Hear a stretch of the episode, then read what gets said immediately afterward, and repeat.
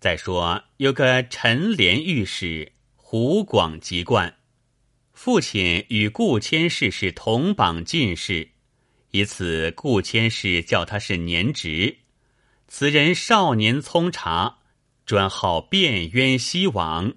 其实正奉差巡按江西，未入境时，顾千氏先去嘱托此事。陈御史口虽领命，心下不以为然。历任三日，便发牌暗临赣州，吓得那一府官吏尿流屁滚。审录日期，各县将犯人借进。陈御史审到鲁学曾一起，阅了招词，又把金钗田看了，叫鲁学曾问道。这金钗田是初次与你的吗？鲁学曾道：“小人只去的一次，并无二次。”御史道：“招上说三日后又去，是怎么说？”鲁学曾口称冤枉，诉道：“小人的父亲存日，定下顾家亲事，因父亲是个清官，死后家道消乏，小人无力行聘。”岳父顾千世欲要悔亲，是岳母不肯，私下差老员工来唤小人去，许赠金帛。小人跻身在乡，三日后方去。那日只见得岳母，并不曾见小姐之面，这奸情是屈招的。御史道：“既不曾见小姐，这金钗田何人赠你？”陆学增道。小姐立在帘内，只责备小人来迟误事，莫说婚姻，连金帛也不能相赠了。这金钗田全留个意念，小人还只认作悔亲的话，与岳母争辩，不期小姐房中意思，小人至今不知其故。御史道：“嫩般说，当夜你不曾到后园去了。”鲁学曾道。实不曾去。御史想了一回，若特地换去，岂止赠他差田二物？想阿秀抱怨口气，必然先有人冒去东西，连奸骗都是有的，以致羞愤而死。便叫老欧问道：“你到鲁家时，可曾见鲁学曾吗？”老欧道。小人不曾面见，御史道：“既不曾面见，夜间来的，你如何就认得是他？”老欧道：“他自称鲁公子，特来赴约，小人奉主母之命引他觐见的，怎赖的没有？”御史道：“相见后几时去的？”老欧道：“闻得里面夫人留酒，又赠他许多东西，五更时去的。”鲁学曾又叫屈起来，御史喝住了，又问老欧：“那鲁学增第二遍来，可是你引进的？”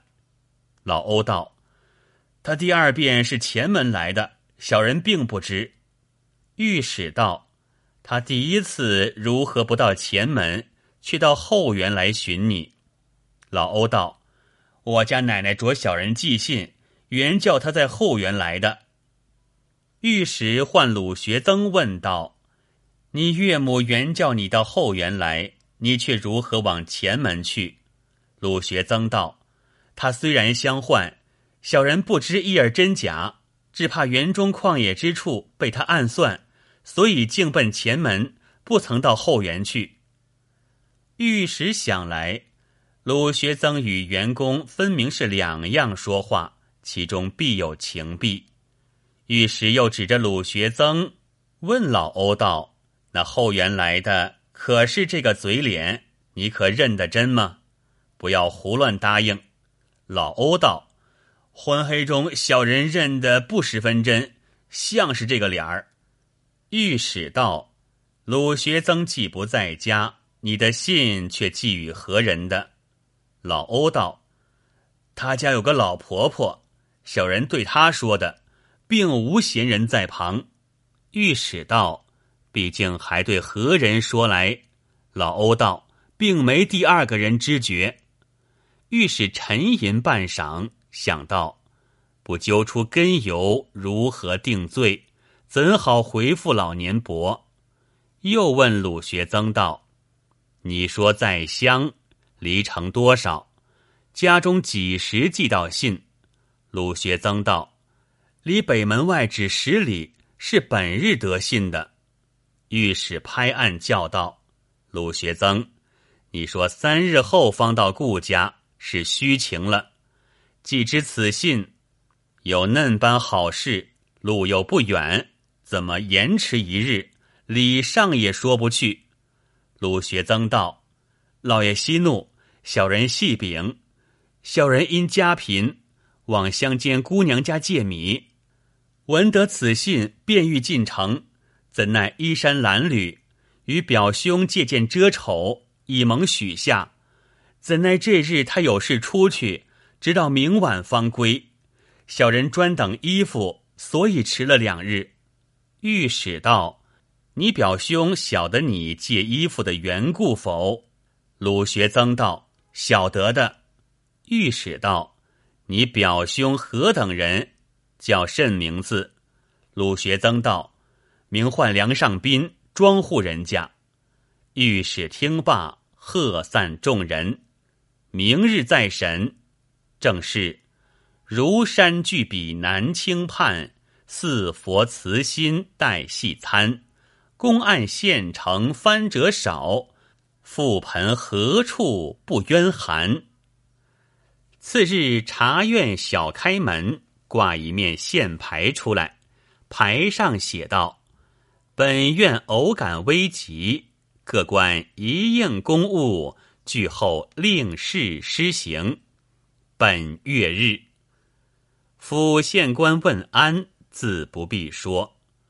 话分两头，再说梁上宾自闻鲁公子问成死罪，心下倒宽了八分。一日，听得门前喧嚷，在壁缝张看时。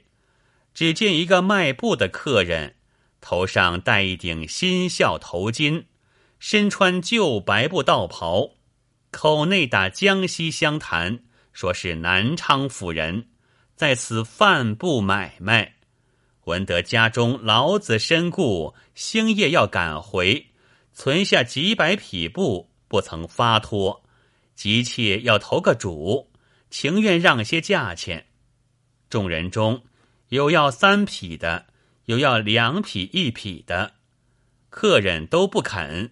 道：“嫩的零星卖时，在几时还不得动身？那个财主家一总拖去，便多让他些也罢。”梁上宾听了多时，便走出门来问道：“你那客人存下多少布？值多少本钱？”客人道：“有四百余匹，本钱二百两。”梁上宾道：“一时间哪得个主？须是肯折些，方有人贪你。”客人道：“便折十来两也说不得，只要快当，轻松了身子好走路。”梁上宾看了布样，又到布船上去反复细看，口里只夸：“嗯，好布，好布。”客人道：“你又不做个要买的。”只管乱翻我的布包，耽个人的生意。梁上宾道：“怎见得我不像个买的？”客人道：“你要买时借银子来看。”梁上宾道：“你若加二肯折，我将八十两银子替你出脱了一半。”客人道：“你也是呆话，做经济的哪里折得起加二？况且只用一半，这一半。”我又去投谁？一般样耽搁了。我说不像要买的，又冷笑道：“这北门外许多人家就没个财主，四百匹布便买不起。把爸要到东门寻主去。”梁上宾听说，心中不忿，又见价钱相因，有些出息，放他不下，便道。你这客人好欺负人，我偏要都买了你的，看如何？客人道：“你真个都买我的，我便让你二十两。梁上宾定要折四十两，客人不肯。众人道：“客人，你要紧托货，这位梁大官又是贪便宜的。依我们说，从中着处一百七十两，成了交易吧。”客人初时也不肯，被众人劝不过，道：“爸，这十两银子奉承列位面上，快些把银子兑过，我还要连夜赶路。”梁上宾道：“银子凑不来许多，有几件首饰可用得着吗？”客人道：“首饰也就是银子，只要公道作价。”梁上宾邀入客座，将银子合两兑银中，共对准了一百两，有金首饰进轿搬来，众人共同估价，够了七十两之数。与客收气，交割了布匹。梁上宾看这场交易尽有便宜，欢喜无限。正是贪吃无底，蛇吞象；祸福难明，唐补禅。原来这贩布的客人正是陈御史装的。他托病关门，秘密吩咐中军官聂千户安排下这些布匹。先雇下小船，在石城县伺候。他巧的带个门子，私行到此。聂千户就扮作小郎跟随，门子只做看船的小厮，并无人识破。这是做官的妙用。据说陈御史下了小船，取出现成写就的县牌，填上梁上宾名字，就着聂千户密拿。又写书一封，请顾千氏到府中相会。毕及御史回到茶院，说病好开门，梁上宾已借到了。顾千氏也来了，御史忙叫摆酒后堂，留顾千氏小饭。坐间，顾千氏又提起鲁学曾一事，御史笑道。今日奉屈老年伯到此，正为这场公案要剖个明白，便叫门子开了护书匣，取出银钟二对以及许多首饰，送与顾千世看。顾千世认的是家中之物，大惊问道：“哪里来的？”御史道：“令爱小姐致死之由，只在这几件东西上。”老年伯，请宽坐，容小侄出堂，问这起数与老年伯看，是此不决之疑。御史吩咐开门，仍唤鲁学曾一起复审。御史且叫带在一边，唤梁上宾当面。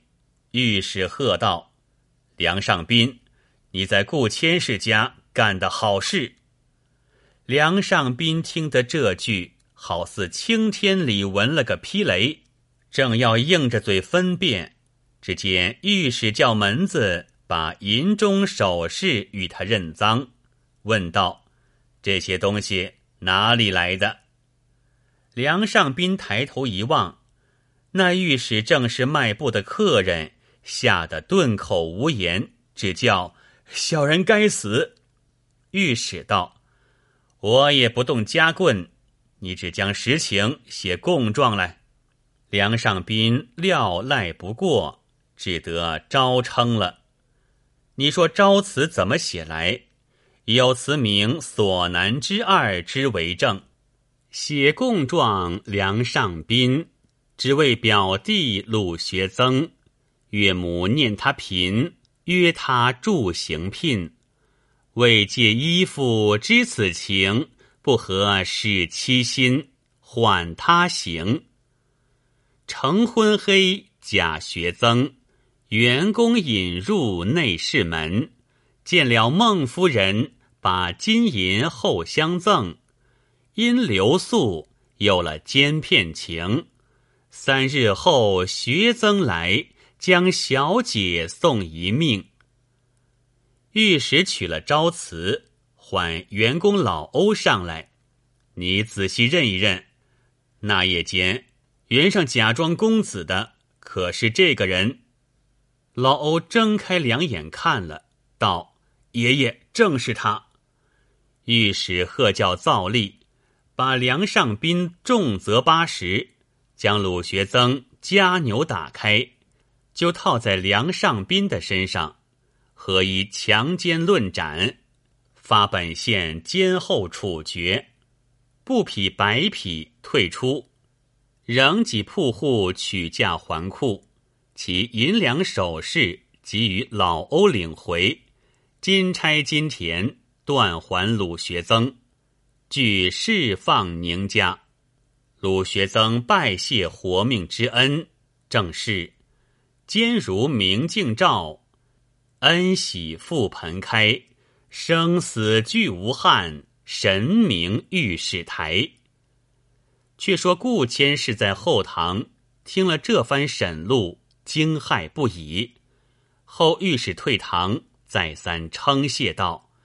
若非老公祖神明烛照，小女之冤即无所申矣。但不知银两首饰，老公祖何有取到？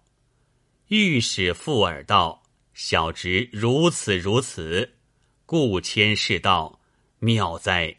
只是一件梁上宾妻子，必知其情。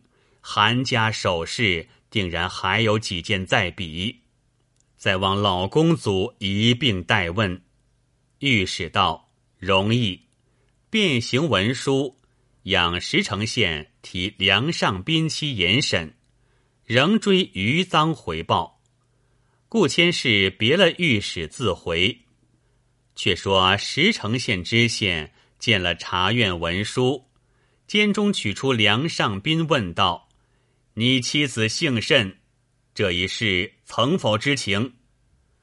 梁上宾正怀恨老婆，答应道：“妻田氏因贪财物，其实同谋的。”知县当时签禀差人提田氏到官。话分两头，却说田氏父母双亡，只在哥嫂身边针指度日。这一日。哥哥田仲文正在县前，闻知此信，慌忙奔回，报与田氏知道。田氏道：“哥哥休慌，妹子自有道理。”当时带了休书上轿，径抬到顾千氏家来见孟夫人。夫人发一个眼花，分明看见女儿阿秀进来，及至近前。却是个陌生标致妇人，吃了一惊，问道：“是谁？”田氏拜倒在地，说道：“妾乃梁上宾之妻田氏，因恶夫所为不义，只恐连累，预先离异了。贾宅老爷不知，求夫人救命。”说罢，就取出休书呈上。夫人正在观看。田氏忽然扯住夫人衫袖，大哭道：“母亲，俺爹害得我好苦也。”夫人听得是阿秀的声音，也哭起来，便叫道：“我儿有甚话说？”只见田氏双眸紧闭，哀哀的哭道：“孩儿一时错误，失身匪人，休见公子之面，自缢身亡。”一完真性，何其爹爹不行细访，险些反害了公子性命，幸得铺白了。只是他无家无室，终是我母子耽误了他。母亲若念孩儿，替爹爹说声，周全其事，休绝了一脉姻亲。孩儿在九泉之下，亦无所恨矣。说罢，跌倒在地。夫人也哭昏，管家婆和丫鬟养娘都团聚将来，一齐唤醒。那田氏还呆呆的坐地，问他时全然不醒。夫人看了田氏，想起女儿，重复哭泣，众丫鬟劝住了。夫人悲伤不已，问田氏：“可有爹娘？”